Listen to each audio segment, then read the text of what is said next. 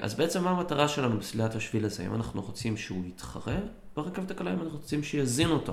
אם אנחנו רוצים שהשביל הזה יזין אותו, למה אנחנו שמים אותו מחוץ לערים, רחב ככה, בצמוד לכביש המהיר, ובעצם נותנים את כל התשתית בשביל לנסוע מהר, אם המטרה שלנו זה להזין את הרכבת הקלה? לא היה הרבה יותר טוב לעשות שבילים שכונתיים שבעצם נכנסים לתוך התחנות ומשלימים אותם?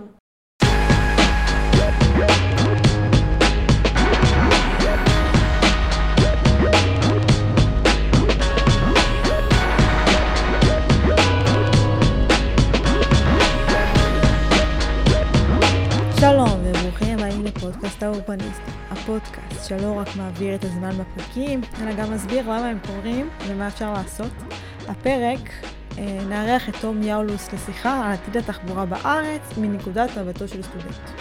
אז תום הוא סטודנט להנדסת תחבורה בטכניון ופעיל תחבורה ציבורית, בעיקר של רכבות ואופניים ורכבלית, כמו שתכף נדבר, אבל לא רק. אז לכל מי ששוקל ללמוד תכנון ערים או הנדסת תחבורה, קודם כל זה פרק בשבילכם. נדבר גם על הפרויקטים התחבורתיים המתוכננים לישראל, על תוכנית לשנים 2030 ו-2040 של רכבת ישראל, ועל תוכניות לפיתוח תשתיות אופניים בכל הארץ. את הפרק הקלטנו לפני כמה שבועות, ונדמה שהרבה עבר מאז, בין אם זה במשרד התחבורה או ברכבת ישראל או בכללי. ממה שבדקתי, רוב הפרויקטים והתוכניות שדיברנו עליהם הם עדיין בתוקף ומקודמות, עם כמה שדברים יציבים בתקופה הזאת. בפרקים הבאים של הפודקאסט אנחנו נצלול בחזרה לזירה המוניציפלית המקומית הישראלית, עם חימום מנועים לקראת הבחירות לרשויות המקומיות, וגם כמובן נדבר הרבה על הפתיחה המדוברת של הדנקל, הרכבת הקלה בגוש דן. נשמח אם תכתבו לנו למייל של הפודקאסט, נצרף קישור בתיאור של הפרק. אז אני נעימה. היי תום, מה שלומך? אהלן, מה קורה? זהו, אז ככה באמת נתחיל את השיחה עליך טיפה ועל הלימודים.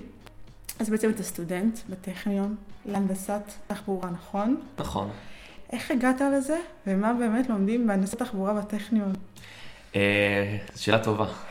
בגדול, הגעתי לזה דרך שיטוטים באינטרנט. אני מאמין שהרבה אנשים מגיעים בכללי לתחום של תכנון ותחבורה, לא דרך חברים שמתעניינים בזה, כי זה באמת תחום משתי. איך הגעתי לזה? שוטטתי באינטרנט, ראיתי איזושהי כתבה, אני חושב של ווקס, על רכבות קלות, על הפופולריות שלהן בארצות הברית. אמרתי, וואלה, מעניין, משהו ששווה לחקור עליו. ככה עשיתי איזושהי שורת חיפוש בסיסית, שמרתי לעצמי לאחר כך, ומעולם לא הפסקתי לעשות את החיפושים האלה, פשוט נשאבתי פנימה לחלוטין. אז מה בעצם לומדים בהנדסת תחבורה? למי שלא מכיר את המסלול? אז ככה, קודם כל יש הנדסת תחבורה ויש תכנון ערים, זה תארים שונים. תואר ראשון? יש תואר ראשון בתכנון ערים? לא, זאת הסיבה שאני נמצא בהנדסת תחבורה. המטרה שלי היא תכנון ערים בסוף.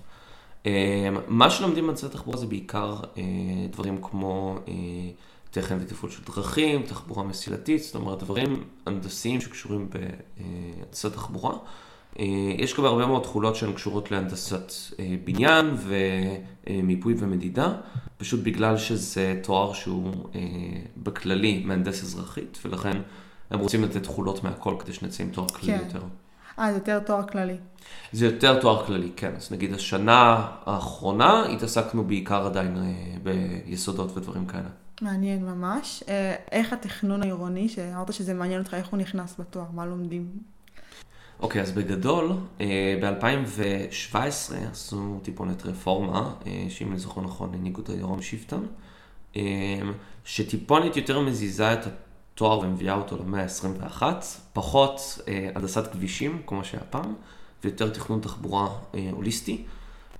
אז בעצם מה שאנחנו יכולים לעשות עכשיו זה, יש התמחויות שונות. מי שרוצה עדיין להיות מהנדס כבישים מוזמן לעשות את זה, ויש לו התמחויות ומקצועות בחירה, ומי שלא, לא חייב.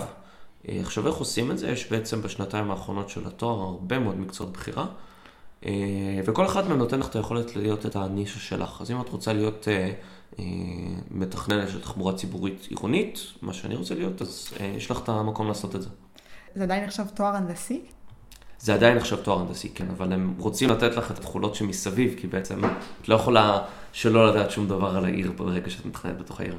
לא, זה נכון, השאלה אם מכירים בארץ בתכנון הערים כסוג של הנדסה. לא, ולכן זה כתוספת. בתוספת זה כאילו הנדסת תחבורה בהתמחות עירונית למשל? בדיוק. מעניין ממש. אז זה היה מסלול מעניין. איך הגעת להתעניין בתחבורה? ואם אמרת שאתה מתעניין בתכנון ערים יותר, אז איך הגעת להתעניין בתכנון ערים וללמוד את זה? בגדול, כמו שאמרתי, זה פשוט עניין של תהייה וחיפוש באינטרנט. באמת הצ'אקות נפתחו לי כשגיליתי את הטוויטר. אוקיי. ככה נכנסתי לטוויטר, ומעולם לא באמת חשבתי שיהיה מזה משהו משמעותי. חשבתי שאני שב שם אביה נחמד ואני אקשיב. הרכבתי הרבה מאוד אנשים שם. ברמה של ללכת ללמוד את זה?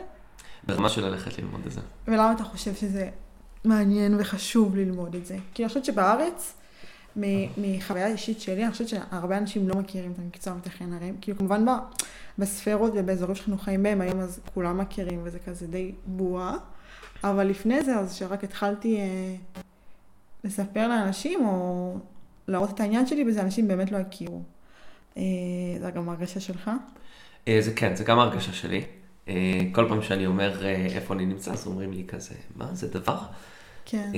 אני חושב שזה נטייה של כל השוק הישראלי, שהיא מאוד מאוד ממוקדת בכמה מקצועות שמאוד ספציפיים, וכל דבר שמחוץ לזה, שנגיד בחול, בשווקים יותר מוזנים, היה נחשב מאוד, ואנשים היו רוצים להיות בתחום הזה, אצלנו מדברים על זה בכלל. כן. אני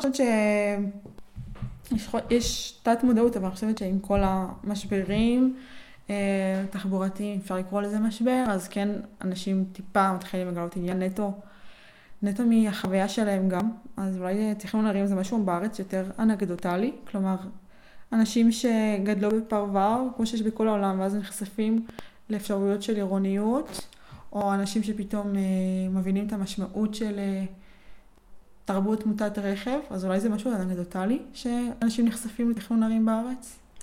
זה דווקא, תכנון ערים אני חושב שאולי זה בכל מקום, פשוט כי מתכנן ערים כל המטרה שלו זה להיות שקוף. כאילו, אני רואה הרבה מאוד אנשים שנמצאים בסביבה שלהם, נגיד משהו שתמיד היה לי מדהים, יש לי חבר שגר היה בהולנד כמה שנים, כילד, וחזר לארץ, והוא היום גר בעיר ימים. בנתניה? בנתניה, שהיא פשוט שכונת מגדלים מפורברת. ואני רואה את זה בהתנהגות שלו ובהתנהלות שלו במהלך היום, ובעצם במגבלות שהשכונה הזאת שמה עליו, וכשאני שואל אותו ככה, תעשה לי את ההשוואה, אז הוא אומר, לא, בהולנד היה אוטופיה, אצלנו זה לא ככה. נקודה. כאילו, אין דרך לשונות את זה, אין דרך לעשות עם זה שום דבר. אז בעצם, אני חושב שעצם העובדה שאת חיה בתוך המרחב הזה, כל החיים שלך לא מאפשר לך הרבה פעמים לראות החוצה. זהו, זה דווקא אנשים שנוסעים לחו"ל למטרות תיירות, אז פתאום הם נוסעים באוטובוס, ואף אחד לא בהכרח מבטיח שהאוטובוסים שם יותר טובים, פשוט הפתיחות הזאת לצורות התניידות אולי גורמת לאנשים. אני חושבת שזה יתרון של תיירות בכללי, לא רק בתחום של תכנון ערים. זה לגמרי יתרון, אנחנו פשוט צריכים לפרוץ את המחסום הזה של אצלנו זה לא יכול לקרות. יש הרבה מאוד אנשים שאני מכיר שתשים לאירופה, אירופה. אנחנו כן. לא אירופה. כן, נכון, האמת שזה ממש מעניין. למה אנשים חושבים שאצלנו זה לא יקרה, האירוניות. מעניין, אז איך הפכת את זה מתחביב שנחמד לקרוא, ללמוד את זה והרצון לעסוק בזה? איך זה קרה? בגדול תמיד נמשכתי למקצועות שהיו מגוונים, אז בתכנון ערים ותחבורה יש לי מאחד מהנדסה ועד לפסיכולוגיה סוציולוגיה, וכשראיתי שאני כבר, את יודעת, שנה שנייה לתוך זה, ואני רק נמשך לזה יותר, וזה הופך להיות אובססיה שמשתלטת לי על כל החיים. כן. אז אמרתי שאולי שווה לעשות עם זה משהו. ואתה שמח על הבחירה? בינתיים מאוד. כן, התואר מעניין, הלימודים מעניינים. הלימודים מעניינים יותר ופחות. כן. כתלות בעד כמה הם באמת נוגעים בזה, אני מאמין שכשאני אתקדם וככה אגיע לשנה רביעית יהיה לי יותר מעניין. זה 4 שנים. זה 4 שנים, כן. כן, הנדסי, כן. זה עוד משהו שלקחתי על עצמי. וכן, לא, בינתיים כל דבר שנוגע בזה מאוד מעניין. יפה. אז ככה למי ששומע אותנו וירצה ללמוד את זה, זה אפשרויות יש.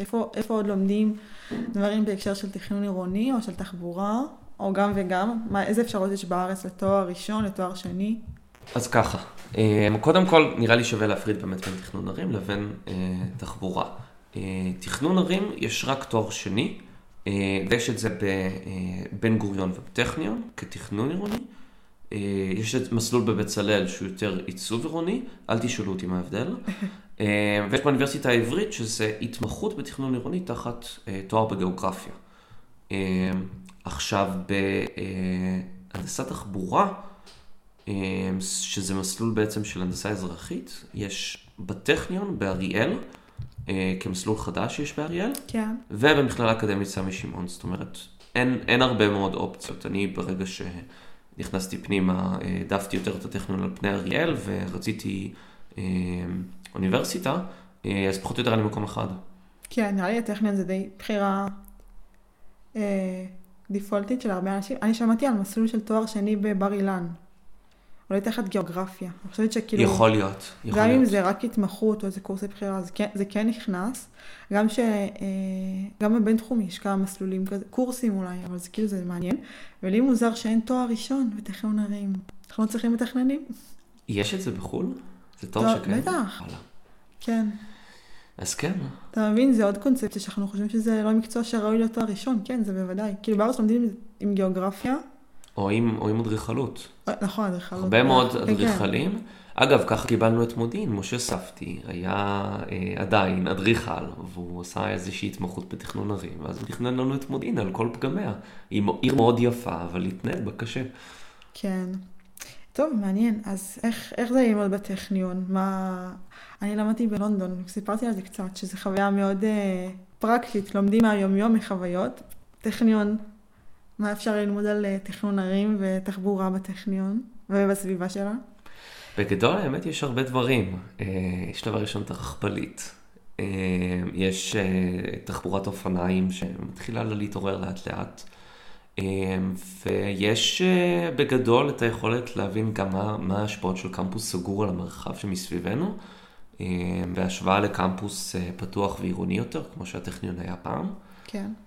וגם כן את העניין של לגור בשכונת מגורים שהיא יחסית ישראלית קלאסית. זאת אומרת, יש אזורים, חנויות קטנות וכולי ומסעדות, ויש גריד שאפשר ללכת בו, כן. אבל יש הרבה מאוד בעיות ויותר מדי כבישים ושירות אוטובוסים מוזנח. אז זה בעצם באמת מעבדה בהתנסות בתחבורה ותכנון. איפה אתה גר? אני גר בנווה שנן, בזיו.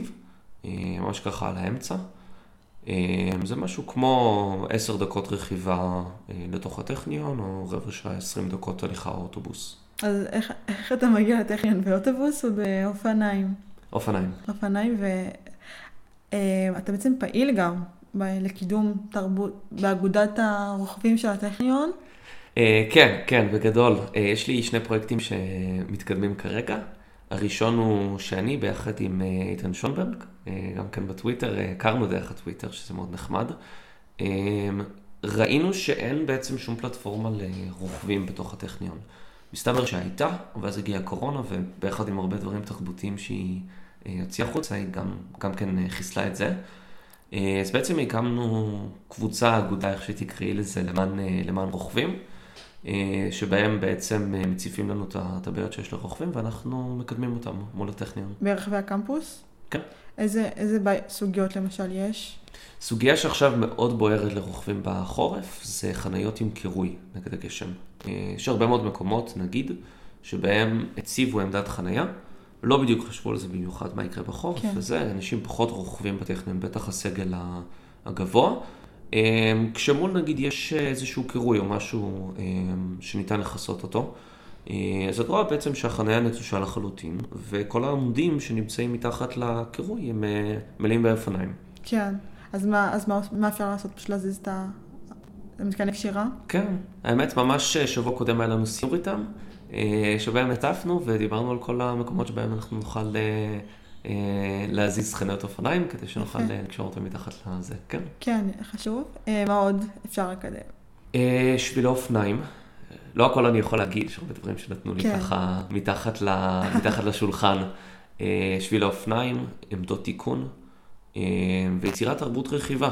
נגיד משהו שאנחנו רוצים מאוד לעשות, זה לעשות אירוע רוכבים, כולל סדנת תיקון ומידע, כדי שהרבה מאוד אנשים, אני מאמין שיש חסם מאוד מאוד רציני לאנשים שרוצים לרכב, ולא מרגישים שהם יכולים, בגלל יש הרבה מאוד מכשולים בטכניון. נגיד בתור דוגמה, יש שביל אחד בטכניון, שהוא מצוין, הוא פשוט לא מביא אותך למקום שאת רוצה. עכשיו, גם אם יש לך אופניים רגילים ולא קורקינט, אז יש שם עליות וירידות רציניות. עוד דבר זה הצומת של הכניסה לטכניון, שהיא מאוד מאוד מוטת רכב, ובכללי איך את מתנהלת, מה את עושה בחורף, איפה את חונה, זה משהו שצריך לברר. וביציאה מהטכניון עד לאזורים לשכונה בעצם שגרים, אז יש שביל לאופניים, יש תשתית שהיא טובה? אין כלום, שום דבר. ולא צריך לפעול עליי גם מול העירייה? יעצו לנו שמול חיפה עדיף שלא לבזבז את המאמצים שלנו, כי היא לא תעשה הרבה. אבל אולי זה גם יהיה חסם לאנשים, כאילו אם הם הגיעו לקמפוס עצמו. אז בגדול יש רחוב אחד שעובר בתוך זיו, שהוא רחוב קטן, הוא רחוב לא מוטה הליכה, אבל פשוט פיזית הגיאומטריה שלו מאפשרת רכיבה לצד מכוניות שנוסעות לאט, וזה הגיע לרמה כזאת שבבקרים יש ממש מסה קריטית של רוכבים לאורך הרחוב הזה. זה נגיד עוד משהו שאנחנו עושים מסה קריטית, כל יום שלישי משתדלים, לא תמיד קורה, לרכב ביחד, ככה שאנשים שרוכבים בהתחלה יתקבו על הפחד הזה. אתה חושב שיש לזה פוטנציאל? ועוד איך. כן. ועוד איך. אנחנו בקמפוס אוניברסיטאי, אין שום סיבה שלא יהיה 60% שימוש באופניים. שאפתני. זה מאוד שאפתני, אבל אנחנו לא נגיע לשם גם בדורי, אבל אני מאמין שאין שום בעיה. ומה לגבי הרכבלית החדשה שהתחילה לשרת את הטכניון ממש? זה כבר לא חדש מדי, אבל זה יחסית אמצעי תחבורה חדש. נכון. היא בת שנה. יש לנו הרבה ביקורת עליה, על המיקום שלה, על הדרך שבה היא מחברת אותנו צפונה ולא דרומה, ואילוצים אחרים. עכשיו, באמת ראיתם היא בעצם התחילה לפעול סמסטר אביב הקודם, אז ככה, מרץ הקודם. זה היה סמסטר קודם להשתמש בה, ואת הסמסטר הנוכחי. סמסטר קודם באמת ראיתם שהייתה מעט מאוד שימוש, בעוד שעכשיו פתאום מתחילים להתעורר ולהשתמש בה הרבה הרבה יותר. ככה זה היה הישג שלאחרונה הגעת לרכבלית כמה פעמים, וראית שאת חייבת לחלוק טיים מישהו, כי את לא יכולה יותר לנסוע לבד. בגדול, זה אמצעי מצוין שבפועל, אם אתם מגיעים מדרום, לא חוסך זמן בבוקר. לאלו שמגיעים מצפון הוא חוסך זמן, כך שזה בעצם בעיקר עניין של העדפה ותוספת. עכשיו, התדירות שלה, עצם העובדה שהיא מגיעה כל 15 שניות. אגב, באפליקציות מופיע ככלי התחבורה התדיר ביותר בארץ, טכנית זה נכון. כל 15 שניות? כן. זה הזמן בפועל? כן, כי זה הפודים הרי. כן, יש הרבה פודים. כן, בדיוק. עצם העובדה שזה תמיד שמה, שתמיד יודעים שהיא מגיעה, שתמיד אפשר לתזמן על השנייה את הירידה מהרכבלית וההליכה לתחנת הרכבת, זה בעצם נותן את הוודאות הזה, איך אומרים, frequency is king, אז זה באמת, באמת גורם להרבה מאוד אנשים לאחרונה להסתמך עליה ולהתחיל להשתמש בה, למרות שהיא בפועל לא חוסכת זמן. לא חוסכת זמן בהשוואה למה? בהשוואה לנסיעה ברכבת מדרום, ירידה בתחנת חוף קרמל, ולקחת תחת האוטובוסים. מי שמגיע מצפון, זה כתלות בעצם מה האופציה שלו. אם יש לו קו שהוא מגיע למרכזית המפרץ ושם הוא גם ככה צריך להחליף, אז הדבר הטבעי הוא להחליף לרכבלית. נדע שיש הרבה אנשים מצפון עם קווים ישירים, נגיד מיישובים בגליל וכולי, אז חלקם בעצם בוחרים שלא להחליף, אבל חלקם לפעמים כן, כי נגיד יש הרבה מאוד פקקים בבוקר בעלייה לטכניון. יש גם תנועה מעניינת של אנשים ספציפית מיוספיה ודאלית אל כרמל. יש הרבה מאוד אוטובוסים שמביאים אותם ככה לתחנת החלפה באוניברסיטה, שהיא בעצם התחנה האחרונה של הרכבלית, ושם הם בעצם יורדים תחנה אחת לתוך הטכניון. אתה חושב שהרכבלית משפיעה על הנגישות בחיפה, או רק נטו לכל מי שצריך להגיע לאזורים ספציפיים, מקומות ספציפיים? אז אני חושב שהיא בכלל לא עושה השפעה מעבר לסטודנטים, גם רואים את זה. את רואה רק עניינים של תיירות וסטודנטים. הסיבה לזה היא שהתחנות ממוקמות בתוך הקמפוסים, הן מרוחקות מאזורי היישובים, וגם יש הרבה מאוד חלופות טובות. נגיד, אם אני נמצא בדירה, אין לי שום סיבה לנסוע לתוך הטכניון כדי לקחת את הרכבל. אני יכול פשוט לקחת אוטובוס, וזה כבר יותר קצר. אני פחות מכירה את הרכבלית ואת המטרות התחבורתיות שלה. זה המטרה של לשרת רק את הציר הזה של ההגעה לקמפוס? אז כן, המטרה שלה העיקרית הייתה לשרת בעיקר את הסטודנטים. כן. רצו בעצם, כדי למלא את הזמנים שבהם סטודנטים לא נמצאים, רצו שיהיה לזה שימוש עם אזרחים לשורה. בפועל המיקום של התחנות פשוט לא מאפשר את זה. אני מקווה מאוד שהוא יתרחב. יש כמה קווים פוטנציאליים בתקופה של יונה יהב, אחרי שקל לי שלא תיבחר בבחירות הבאות, אנחנו נוכל אולי לדבר עליהם שוב. שבאמת יכולים לעשות שינוי, אבל באמת לא בכיוון הזה. אני חושבת שזה מזכיר לי את הרכבל בלונדון. ניתחו את הנתוני שימוש והרגלי שימוש, ואתה יודע כמה... היה שם מן הסתם, היו נוסעים, אבל אתה יודע כמה נוסעים קבועים היו בקו הזה? בטח כמה עשרות. היו 8 נוסעים קבועים. טרום קורונה, כן, זה לא איזה דאטה זה. אני חושבת שלפעמים מקמים אותו איפה שנוח, לא תמיד איפה שיש ביקוש או צורך. כן, למרות שאני חושב שהספציפית האמירטס ליין בלונדון הוא דוגמה פחות טובה, בגלל שהוא לא מחבר בעצם קמפוס לתחנת רכבת. יש הרבה מאוד מקומות בעולם שבהם את רואה שקמפוסים הם על ההרים, ויש רכבל שעושה קמפוס לתחנת הרכבת. אז בעצם להסתכל שם על טיב המעברים והמיקומים, זה בעצם, זה מה שנותן את האיכות המשתנה של החיבור ושל השימוש, אבל כן רואים שזה מודל שעובד בעולם. כן. מגניב, מעניין. אז בעצם יש לך, אתה גם הפרויקט אישי של הנגשת מידע על הסגירות של הרכבלית? אז כן. בחורף האחרון בעצם היו כמה פעמים של סגירות. הסיבה לסגירות זה שכשיש רוחות של מעל 50-60 קמ"ש, אז בעצם החוויה מאוד מאוד רעה. אז מעדיפים לסגור מאשר לתת לכולם בחילה. אז נטו עניין של חוויה, זה לא עניין של בטיחות? זה עניין של חוויה, ואני עוד מעט אגיד לך איך הגענו למידע הזה.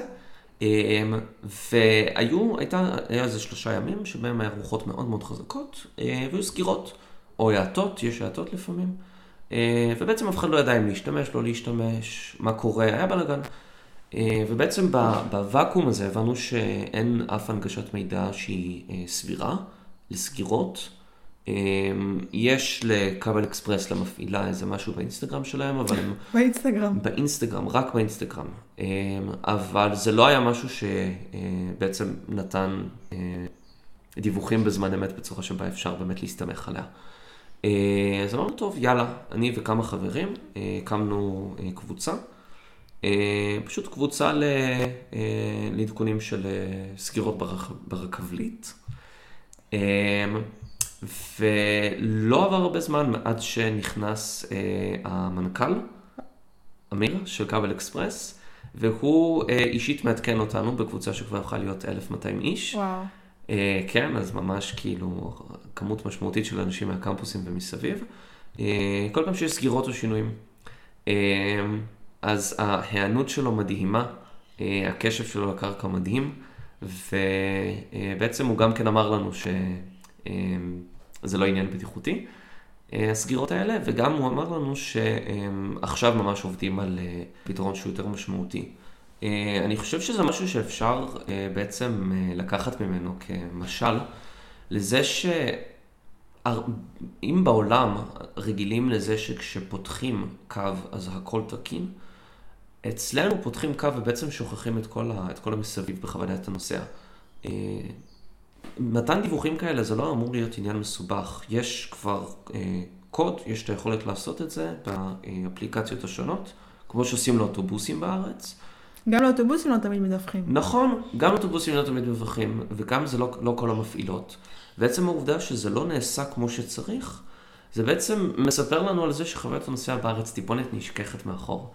ורק כשהבעיה צצה, אז אומרים, אולי כדאי לעשות את זה. אני חושבת שזה לא רק שזה קו חדש, זה תשתית חדשה. נכון. אולי מכאן זה מגיע. נכון, יכול מאוד להיות, ובאמת ראית שלקח זמן עד שאנשים באמת פתחו בה. היא בהתחלה נסעה ממש ריקה. כן. מה התוכניות להרחיב את זה? אולי לדווח באפליקציות? אולי בזמן אמת? זה אני עוד לא יודע להגיד. כן. הם אמרו שהם עובדים על זה. זה מהצד שלהם. מהצד שלהם. יפה, מעניין. אולי אני עוד לא ביקרתי שם, אז אולי אני כזה צריכה לעשות. בואי, בכיף, נעשה סיור. כן. אחלה. אז נשאר בנושא של התחבורה ציבורית בישראל. אז בעצם בחיפה יש אולי את הגיוון הכי גדול של אמצעי התחבורה, אם זה הרכבלית, אם זה המטרונית, אוטובוסים בשבת, קרמלית. באמת חיפה היא עיר מיוחדת בהיבט הזה. נכון, ועוד מעט התווסף לנו נופית, הרכבת הקלה מחיפה לנצרת. במרכז יש פחות עצה, יש לנו את האוטובוסים, ברוב רכבת קלה, שתגיע למרכז לראשונה. אולי זה יכול להשפיע לטובה, לפי דעתך, על מגמות שימוש בתחבורה ציבורית בישראל? כן, אני מאמין בעצם שהפער שאנחנו רואים בין זה שהיינו באמת אימפריית אוטובוסים עד שנות ה-80-90 ככה, ולירידה של עכשיו זה שבעצם לא השכלנו ופיתחנו אמצעי תחבורה מתקדמים, ביחד עם כל הכלכלה שלנו שהתקדמה בעצם עולם שלישי ממש לעולם ראשון. פעם זה כזה ככה, הסיפורים אני מניח שההורים או הסבים שלנו הם מספרים לנו שכולם היו מתניידים באוטובוסים תמיד.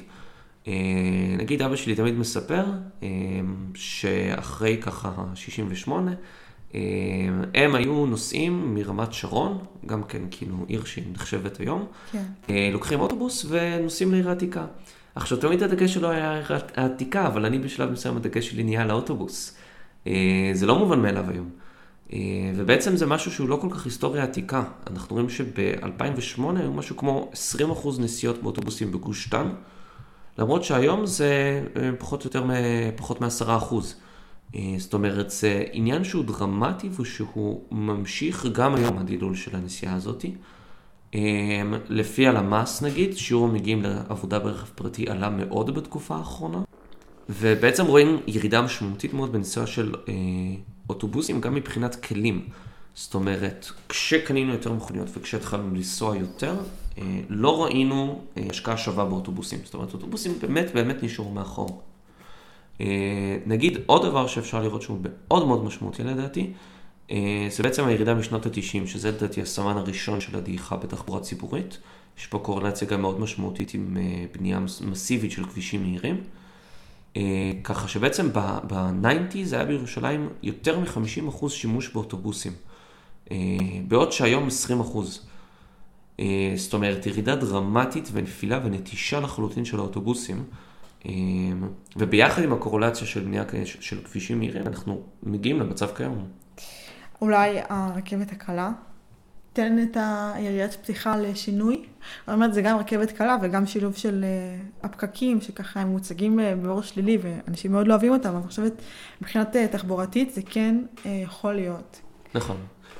מה שתמיד חוזרים עליו, ככה מקדמי האג'נדה, זה שאף אחד לא בא כדי לפתור את הפקקים. נכון. גם בערים כמו הולנד, בריטניה, יש מקומות שבהם יש פקקים. העניין הוא פשוט שלאף אחד לא אכפת, כי מי שרוצה לשבת בפקקים זאת הבחירה שלו, ולכן המטרה כאן היא לתת אלטרנטיבה לפקקים, ולא כדי לפתור את הפקקים, כי הפקקים עומדים להישאר איתנו. אני אגב מאמין שהתחזיות של הצפיפות ברכבת הקלה הן אופטימיות. אני מאמין שמהרגע שייפתח היא הרבה יותר צפוף ממה שחשבנו שיהיה. יש קונספט שנקרא פקטור מסילתי, שזה משהו שאני חושב שאנחנו כולנו באמת הרגשנו אותו בחיים שלנו, אבל הוא באמת לא מוסבר והוא לא בדיוק הגיוני. מה זה הפקטור המסילתי? זה אומר שאנשים מעדיפים טרמים ופרבריות, דברים על מסילות, לעומת אוטובוסים, בלי קשר, עם קשר נמוך יותר, גם אם זה בעצם מעכב אותם בכמה דקות בהגעה לעבודה. בעצם במחקר שמצאתי שדובר על גרמניה ושוויץ, והסתכל גם על שוואות על מקומות אחרים, יש 63% פקטור מסילתי פסיכולוגי לפרברית, לרכבת פרברית, ו-75% לטרם לעומת אוטובוס. ומה זה אומר בעצם? זה אומר בעצם שגם כשהמסלולים שווים, כשלוקח לי את אותו זמן לנסוע באוטובוס ובטרם, 75% מהאנשים יעדיפו את הטרם.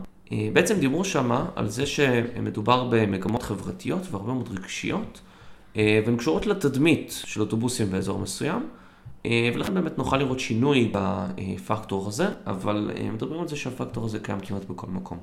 אם אני בעצם לוקח את ההשערות שלי, אפשר לומר אולי שבלונדון תהיה פחות רתיעה מאוטובוסים, משהו שאני יודע שקיים זה שתמיד רואים אנשי עסקים ככה גדולים נוסעים באוטובוס בלונדון, ואולי בעצם בסן פרנסיסקו, בלוס אנג'לס או בערים אמריקאיות אחרות, תהיה יותר רתיעה מאוטובוסים לעומת תחבורה מסילתית.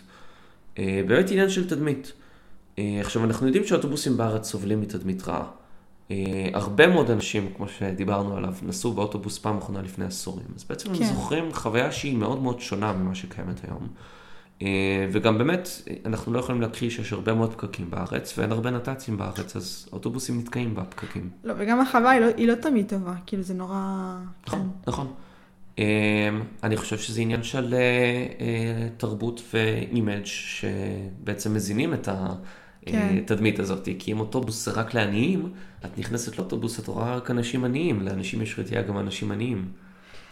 נכון, אני אומרת שזה, כן, אני יכולה להסכים, אני חושבת שזה הרבה... תרבות, חברה,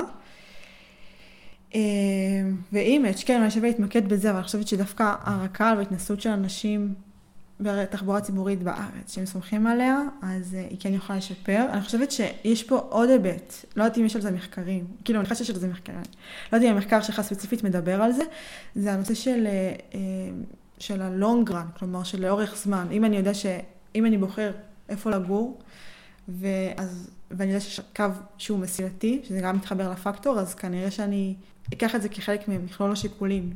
אם יש לי קו באוטובוס, ללונגרן אני לא יודעת אם הוא המשיך לשרת אותי, ולא יהיה שינויים, ודווקא כל השינויים בקווים, אני חושבת שזה גם משפיע לרעה. כל השינויים שפותחים קו, שהוא יכול לפעול לתקופת זמן, ואז בעצם מסתכלים על נתונים, ורואים שאין שימוש, אז מחליטים לסגור אותו. מה שדוגמה ברחבלית לא קורה, היה שימוש נמוך ברחבלית, ואי אפשר לסגור אותה כי היא שמה. ובאוטובוסים, אז יכולים פתאום לפתוח קו חדש, לראות שאין שימוש, ומהר מאוד להפסיק איתו. אז זה לא נותן את ההזדמנות האמיתית לייצר את השינוי. זהו, אז יש באמת הרבה מאוד מחקרים על זה שרכבת נותנת לך אמינות. עצם העובדה שאת מסתכלת על הפסים, זה נותן לך יותר אמינות שהם יגיעו.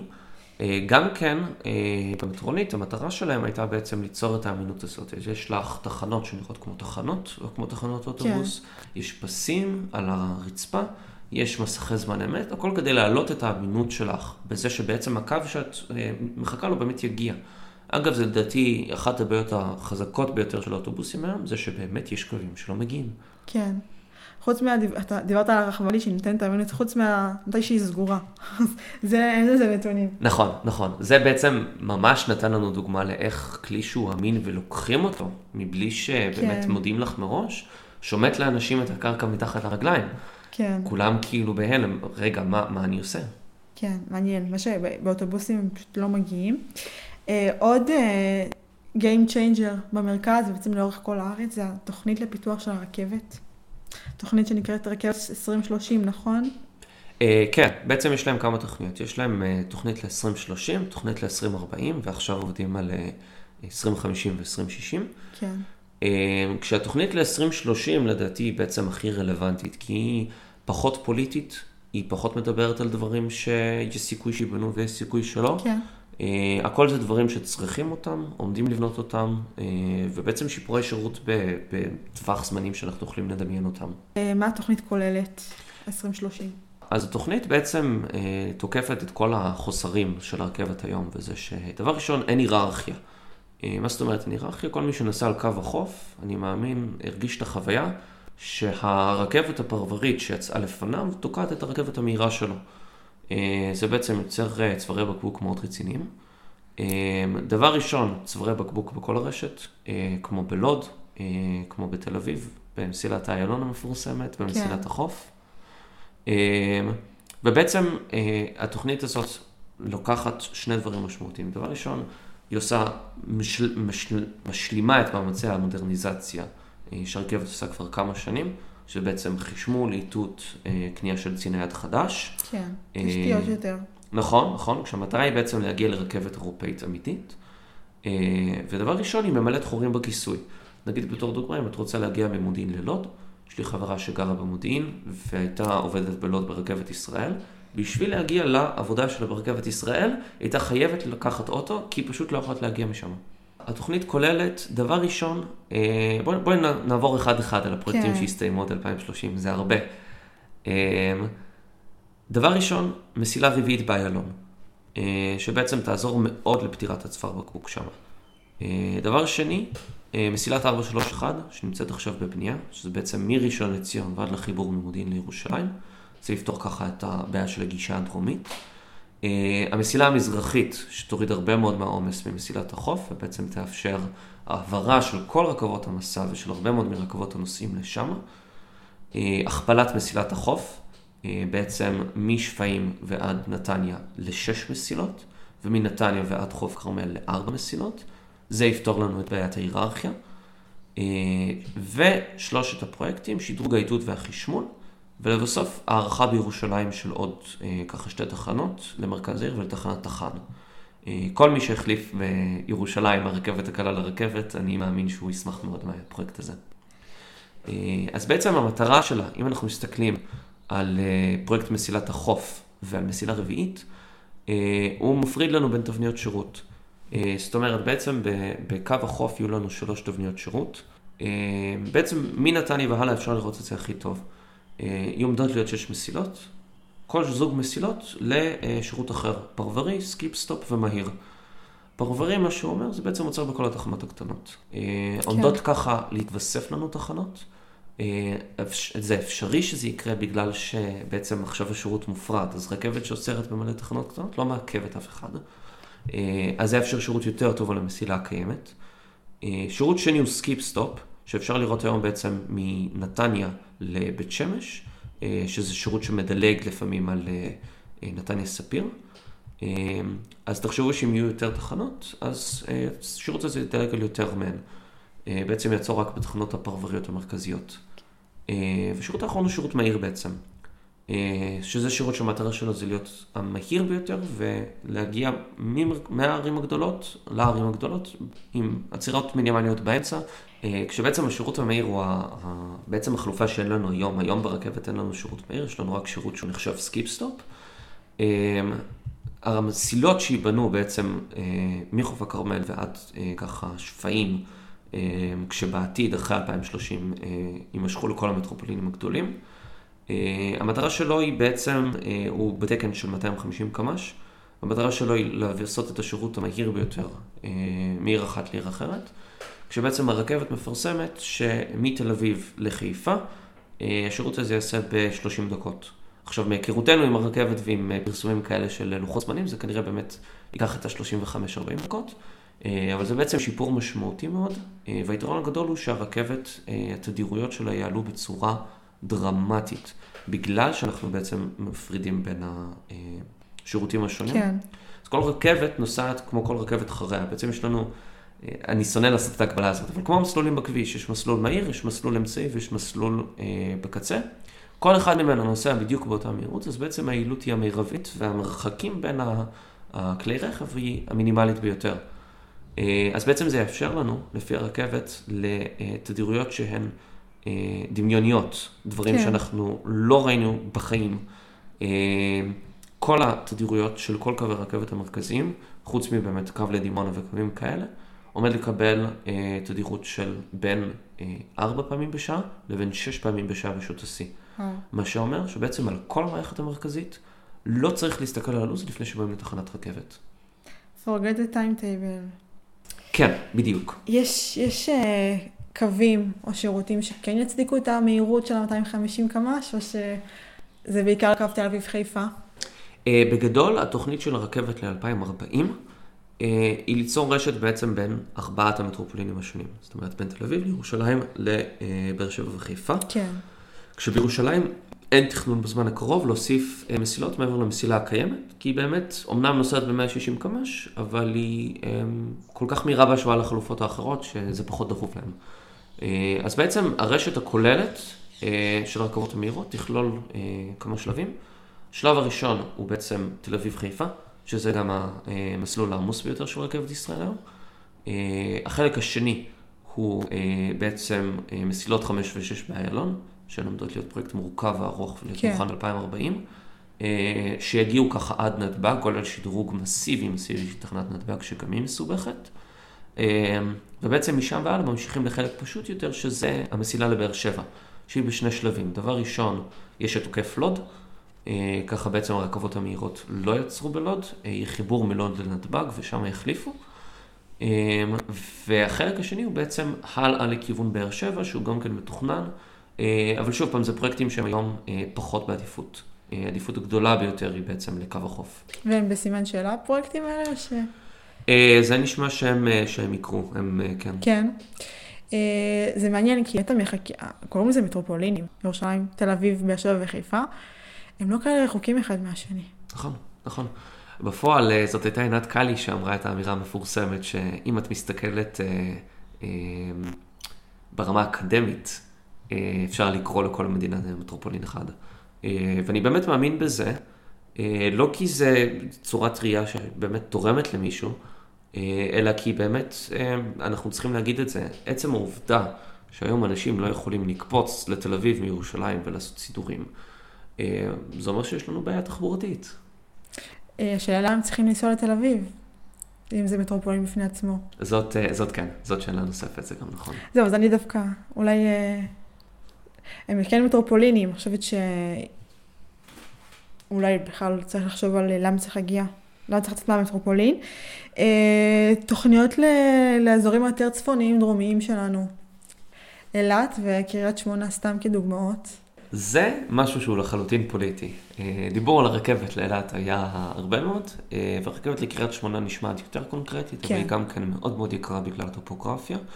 זה בסופו של דבר עניין של אישור פוליטי, וגם רואים את זה בתוכניות ל-2040, יש קווים שהם כאילו מצוירים שם באמת, זה נראה רק כדי שיראו שזה כלול בתוכנית. אז זה כן כלול, פשוט... על הדף זה כלול כמו שהרכבת לכותל כלולה, כן. יפה, בעצם גם התוכנית ל-20-30 שהיא יותר מעבר לפינה מדברת גם על הוספת תחנות. אז כן, אז בעצם התחנות הקרובות ביותר שהיפתחו זה תחנות גם כן של המסילה המזרחית ושל מסילת 431 שהיפתחו ב-2025 וב-2026 רספקטיבלי. ודבר נוסף זה בעצם התחנות שהתווספו על קו החוף, ככה 4 תחנות, שפיים, זיכרון יעקב, תחנה נוספת בנתניה בשם נתניה מכללות, ככה ליד האצטדיון. ליד האצטדיון. ליד האצטדיון וליד המכללות, אני חושב שתהיה תחנה שימושית להרבה אנשים. ותחנה נוספת אור עקיבא שבעצם תחליף את התחנה הקיימת בבנימינה, עם אפשרות להוסיף עוד כמה תחנות. תחליף הכוונה, יסגרו את התחנה בבנימינה. כן, מעניין. ברכבת ישראל אני מאמין, ואפשר לראות את זה גם ברכבת הקלה, יש לנו חסך גדול בתכנון של בעצם טרנספורט אוריינטד דבלופמנט, תכנון מוטה תחבורה ציבורית, כשבעצם נתניה זה הדוגמה הטובה ביותר. לא משנה כמה תחנות הוסיפו לאורך נתניה, יהיו שם 4, זה פשוט לא הגיוני. אם לא תבנו מבנים מסביב לתחנה, לא יהיה לכם הרבה שימוש בתחנה. עכשיו הקטע המדהים הוא שתחנת נתניה העיקרית תופסת כל כך הרבה שימוש, למרות שבעצם אין שום דבר סביבה, היא לחלוטין נדבר. יש איזושהי פלאפליה בסטנד כזה, אבל זהו, זה כל מה שיש שם. ובעצם דבר אחד שאני באמת מאוד מאמין פה, זה שאם מסתכלים טיפונית יותר על מטרופולין תל אביב, תמ"א 70 עבור המטרו, עשויה מאוד מאוד לשנות את זה. למה? בגדול, היא לחלוטין, היא מתכננת שכונות שלמות, סביב התחנות, ולשנות את התכנון לחלוטין. אני לא חושב שאנשים מבינים עד כמה זה דרמטי, זה כאילו באמת באמת מאפשר למרכז להסתדר מחדש בצורה כזאת, שלכל אחד כמעט יש תחנה מתחת לבית, לכל אחד יש את היעד שלו שקרוב לתחנה, ובעצם אם לפחות אחד מהם עונה על זה, אם אתם גרים קרוב לתחנה, או עובדים קרוב לתחנה, היעד שלכם קרוב לתחנה, יש סיכוי מאוד גדול שתשתמשו בעצם בתחבורה הציבורית הזאת. ותמ"א 70 בעצם יוצרת את המסביב שבעצם מאפשר לזה לקרות. זה קצת פחות גוש דן, אני חושבת יותר אזור השרון צפון, זה קצת יוצר פרבור. למה? כי אין באמת, הפיתוח העירוני שיש שם, הפיתוח הסביבתי, הוא לא יגיע עד התחנות. יכול להיות טיפה פיתוח מסביב לתחנות עצמן, אבל זה לא איזשהו רצף מטרופוליני. תמ"א 70 זה רק על המטרו. לא, אני אומרת, אבל כאילו גם אם יהיה פיתוח ברכבת ישראל, גם אם יהיה פיתוח מסביב לרכבות, לרכבת ישראל. אז זהו, אז תמ"א 70 זה רק על המטרו. כרגע ברכבת ישראל יש מעט מאוד פיתוח. יש בכמה תחנות ספציפיות כמו לוד, מודיעין, סבידור, והמתחמים השונים בעצם, אז ככה גלילות, צומת חולון והשלום. בכרמיאל יש איזה בניין משרדים, אבל בצורה שהיא מאוד מאוד... בחולון, בראשון, סליחה, בראשון. נכון, גם כן בראשון, אבל בראשון, לא יודע אם היית שמה, המרחקים מאוד מאוד מאוד גדולים. כן, ברור שזה... כן. אז בעצם באמת תכנון מוטה תחבורה ציבורית ברכבת ישראל ייקח עוד זמן ואני לא כל כך אופטימי, זה יותר קשור לערים שנמצאות מסביב. שתי תחנות שאני אופטימי לגביהן זה טירה וטייבה, פשוט כי המציאות התכנונית ביישובים הערבים לא קיימת, מה שאפשרת לאנשים פשוט לנהוג לפי מה שהשוק מכתיב. והשוק יכתיב שכשתיפתח תחנת רכבת, אז ייבנו סביב המבנים.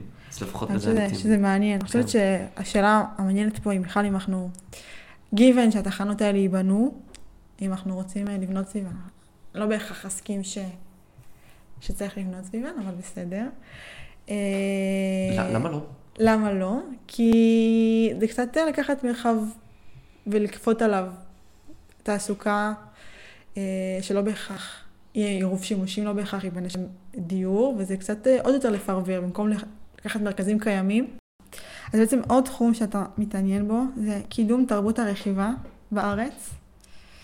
אז בעצם יש הרבה תוכניות, חלקן מקומיות וחלקן יותר ממשלתיות או יותר רחבות, לקידום תרבות אופניים בישראל. אז מה בעצם קיים? איזה תוכניות קיימות? ומה צריך לעשות? אוקיי, בגדול... מה שצריך לעשות לדעתי, זה שלכל בן אדם שעברו זה אפשרי, נגיד הוא לא גר על קצה הר בלי שום אפשרות אחרת, שתהיה את האופציה של רכיבה לאופניים בשביל לעשות נסיעות מסוימות. בעיקר בארץ יש לנו בעיה של ה-last mile, כן. היכולת כרגע להגיע לתחנת הרכבת, לתחנת האוטובוס. זאת גם הסיבה שצריך תמ"א 70 כמובן. אז בעצם אופניים הם אמצעים מושלם בשביל לגשר על הפער הזה. היום קיימת תוכנית אסטרטגית לקידום אופניים. אם תפתחי ככה את מערכת טיטן של משרד התחבורה, תראי מלא קווים מכל מקום למכל מקום, זה נראה מאוד יפה, אבל בפועל שום דבר מזה לא מתקדם, וזו תוכנית שקיימת שנים. מה כן מתקדם? כמה תוכניות. דבר ראשון, אופני דן של נתיבי איילון, ותוכנית מהיר לעיר, שבמסגרתה סולמים גם שביל האופניים, עם תוכנית לתחבורה ציבורית. דבר נוסף שמתקדם זה בעצם התוכנית הדגל של מרב מיכאלי, המאיץ, שבעצם מדברת עם ערים שונים ברחבי הארץ, גם בפריפריה, בעצם נותנת להם תחולות ומגיעים להם הסכם של חלק דברים מהעירייה, עושה חלק דברים משרד התחבורה, עושה בעצם באמת לסלול שבילים ולעודד תרבות רכיבה. ספציפית נותנים שם פוקוס על חיבור בעצם לתחנות הרכבת. יש כמה דברים בעצם, יש פוקוס של חיבור לתחנות הרכבת, יש חיבור לאזורי תעסוקה גדולים, אז נגיד בתי חולים ואזורי תעשייה וכו'. בעצם המטרה היא לא פשוט לתת שביל אופניים כדי שיחבר אף אחד לאף אחד, יש בשרון באזור שלי כמה שבילים כאלה, ובאמת חבל על כסף. דווקא מעניין אותי בהקשר של הפרברים, אני חושבת שאולי יותר מעניין ההתנהלות הפנימית, לא בהכרח, הזכרת את התעסוקה, אני חושבת שיכול להיות מעניין תוכנית או שבילי אופניים פנימיים בתוך הערים הפרבריות הקיימות היום, כלומר, במקום שהנסיעות יעשו במכונית, או בתחבורה ציבורית, אני חושבת שדווקא אופניים יכול להיות פתרון יותר טוב לחיבור פנימי. אז זהו, זה גם כן חלק מהמטרה. נגיד בנהריה רוצים לבנות שביל אופניים ככה, גם כן לאורך כביש 4 וגם אחד בתוך העיר, שבעצם מוביל מהפרברים הדרומיים לתוך מרכז העיר. זה נחשב אזור תעסוקה, זה נסיעה שאנשים עושים ביום, אז כן, זה כולל את זה גם כן. ואנשים מבינים שבמקום לתכנן בצורה מסוימת, בצורה פרברית, בצורה מנותקת ממרכזי הערים, ולמצוא עליהם אחר כך פתרונות תחבורתיים, אתה חושב שזה... הניתוק הזה גורם להבנה שצריך לתכנן אולי אחרת? או שפשוט שביל אופניים זה פתרון סמים להכל? בכנות אני חושב שלא. אני חושב שיש לנו עוד הרבה לאן ללכת, ואני חושב שגם בערים שבהן תוכנית המתאר שלהם כותבת על הנייר, שזה מה שהם רוצים לעשות, דוגמות שעולות לי לראש מאוד חזקות היום זה נהריה וכפר סבא, שהתחייבו לא לבנות פרברים, התחייבו בנייה עירונית, עירוב שימושים וכו'. בעצם כל הדברים שאנחנו רוצים שיהיו, בפועל המציאות היא טיפה שונה. אז ראש העיר עכשיו לפני הבחירות של כפר סבא קידם איזושהי שכונה מנותקת לחלוטין ככה בקצה של כפר סבא. נהריה ממשיכה לבנות פרברים. אז יש תוכניות טובות, יש התקדמות משמעותית, אבל אנחנו עוד לא שם. מעניין. בעצם החלוצה בתחום תשתיות הרכיבה או המיקרומוביליטי יותר מהכל, כי זה לא רכיבה איטית, כמו שאנחנו מדמיינים, זה באמת כלי תחבורה ממונעים. בתל אביב, אתה באמת חושב שהיא החלוצה בתחום? כן, אני מאמין שכן. תראי, בסופו של דבר זאת העירייה שיש לה, היא עומדת הכי הרבה מאחורי תוכנית האופניים שלה, קידמה הכי הרבה קילומטרים של שבילים בתקופה האחרונה, ובעיקר שבילים שהם בעצם משמשים את האוכלוסייה כדי להגיע ממקום למקום. נגיד, התוכנית המשמעותית ביותר שקרתה בשנים האחרונות היא לדעתי בעצם סדרות הקריה, שזה למי שלא מכיר, לאורך ציר הרחובות מנחם בגין, המסגר, דרך נמיר והשלום, שזה בעצם הרחובות המרכזיים ביותר באזורי התעסוקה של תל אביב, שזה בעצם אזור התעסוקה של כל המדינה. עושים שביל אופניים חדשים מופרדים באיכות מדהימה, כיף לרכב עליהם. ובעצם רואים שהם מתמלאים בכל כך הרבה רוכבים. התוכניות של תל אביב גדולות, אני מאמין שהיא, גם אם לא תגיע למספרים שנמצאים ממש בתוכנית שלה, אז היא תקדם משמעותית את כמות השבילים. בעצם היום אנחנו רואים שכבר אפשר להגיד שיש איזושהי רשת בסיסית של שבילים שמתחברים אחד לשני, ושאפשר להתנייד בעיר באופניים יחסית בקלות. אני יכול להגיד שמבין כל אמצעי התחבורה האחרים של התנדות בעיר, זה לא ספק אופניים, זה האמצעי תחבורה הקל ביותר. ואם אפשר לראות, טיפונת על הנתונים, ב-2020 לפי העירייה היה 11% פיצול, זאת אומרת 11% שימוש מבין כל הנסיעות באופניים. בסוף 2021 היה כבר 15%. זאת אומרת, עלינו ב-4% בשנה וקצת. אני חושבת, קודם כל, שתי דברים בהקשר של תל אביב. אז קודם כל, תל אביב קיבלה תשתית עירונית עם אותו גריד שככה כמובן מקל על ההתניידות בלי קשר לאופניים. בכללי המרחקים יותר קצרים והדרכים יותר מהירות. אני חושבת שזה יתרון אחד של תל אביב, ודווקא השבילים שהזכרת זה טיפה לא הסדרה העירונית שמדמיינים, זה יותר אוטוסטרדות. מדבריות של תחבורה, וככה זה לא מהירות רכיבה איטית, גם מבחינת המרחקים שצריך לקסות, וגם מבחינת כלי הרכב שאנחנו רואים בהם, או אנחנו רואים הרבה אופניים חשמליות, קורקינטים, פחות רכיבה. נכון. בעיתונים הכלכליים מדברים על הרבה מה שנקרא מרחק הקורקינט, שזה ככה, תעשו ריבוע סביב אזור התעסוקה, זה האזור שבו מתרכזים עיקר קורקינטים.